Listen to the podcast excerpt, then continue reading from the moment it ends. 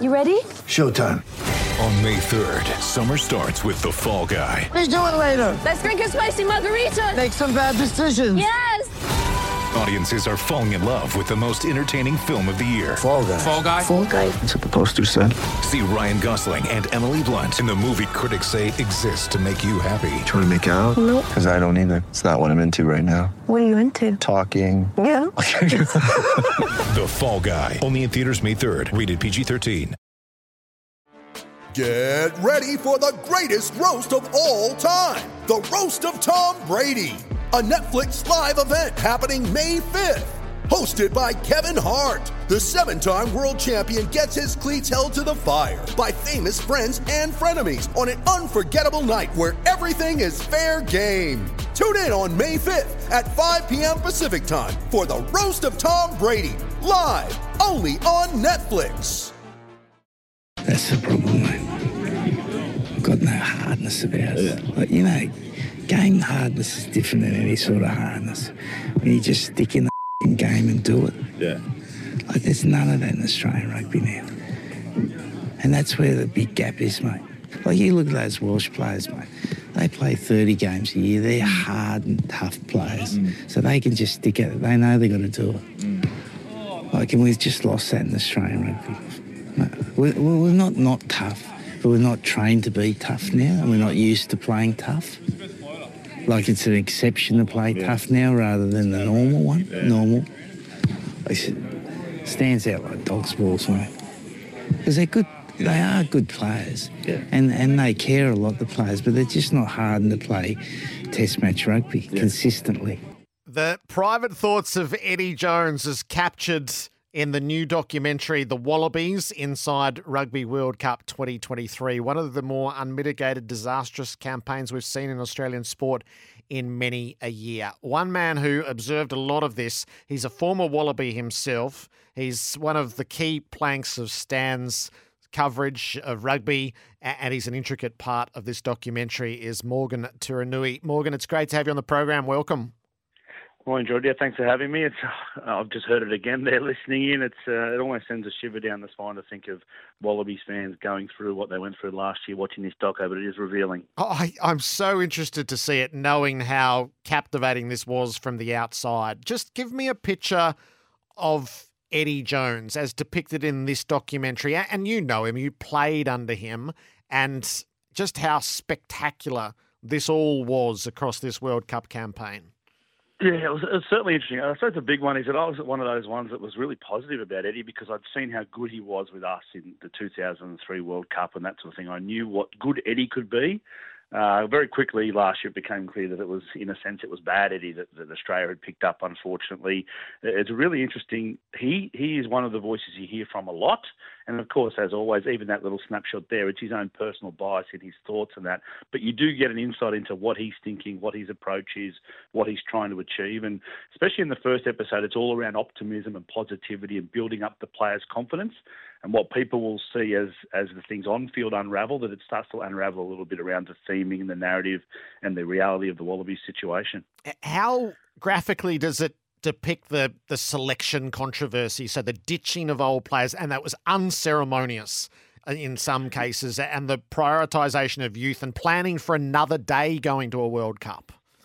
Yeah, there's a little one where Michael Hooper is actually, finds out that he's not in the team, and you hear from him very quickly at the end. You have the agony of people waiting to see if they make it.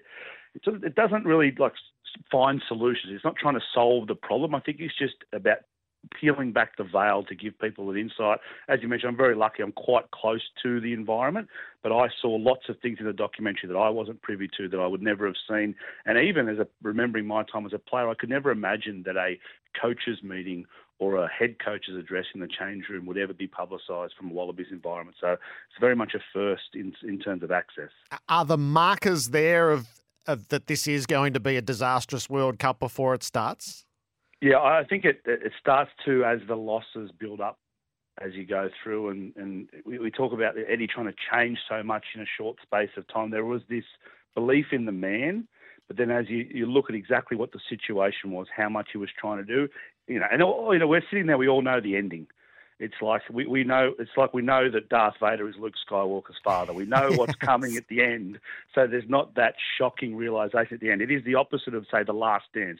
There's no 6 championship rings at the end of this documentary, but you do know what the ending is. So it is really revealing to see all the steps of people optimistic, committed, making sacrifices to win, knowing that they're ultimately going to come up short and agonisingly short and in such a catastrophic way. Does it give any insight into why Eddie Jones wanted out and seemingly wanted out so quickly?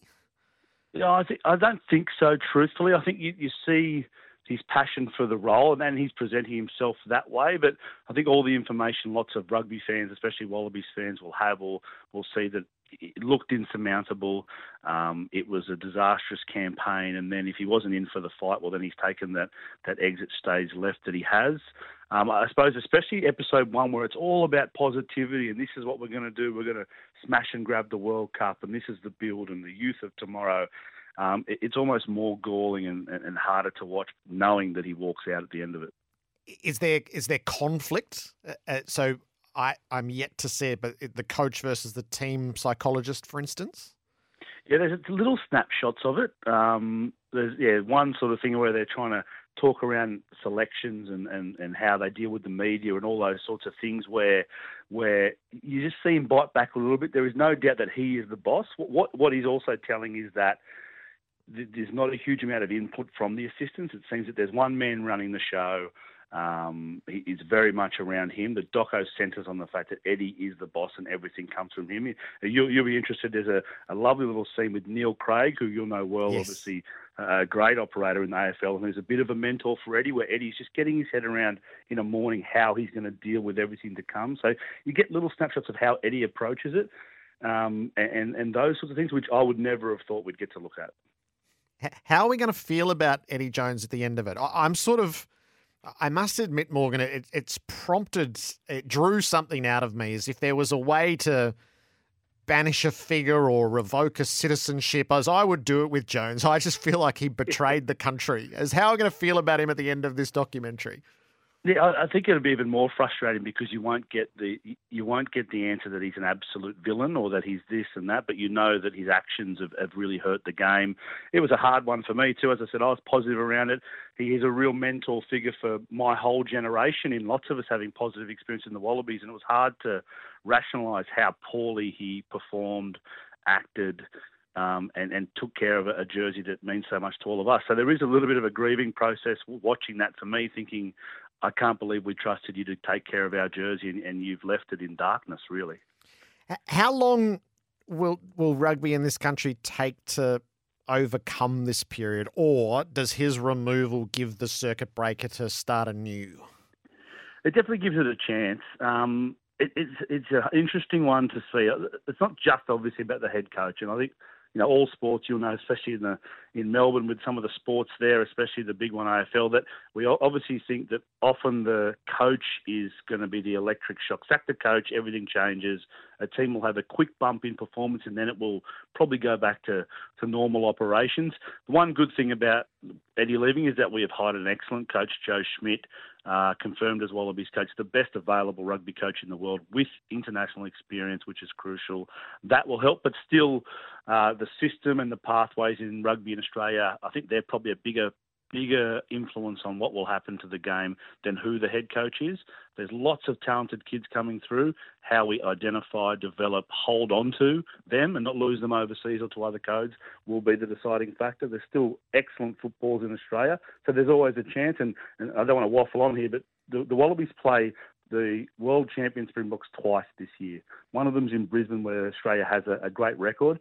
I can see the fact that 7 or 8 months after a World Cup where we don't make the finals and they win it, we could beat the Springboks. And what does that say about rugby in Australia then? I think it's a decent chance of happening. Yeah, it'll be the shot in the arm that it needs. Morgan, it's great to get your insights. I am so looking forward to this because it was one of the most captivating periods I can remember in Australian sport for all the wrong reasons. So I look forward to how it was depicted behind the scenes. Thanks for your time today. Thanks, Jared.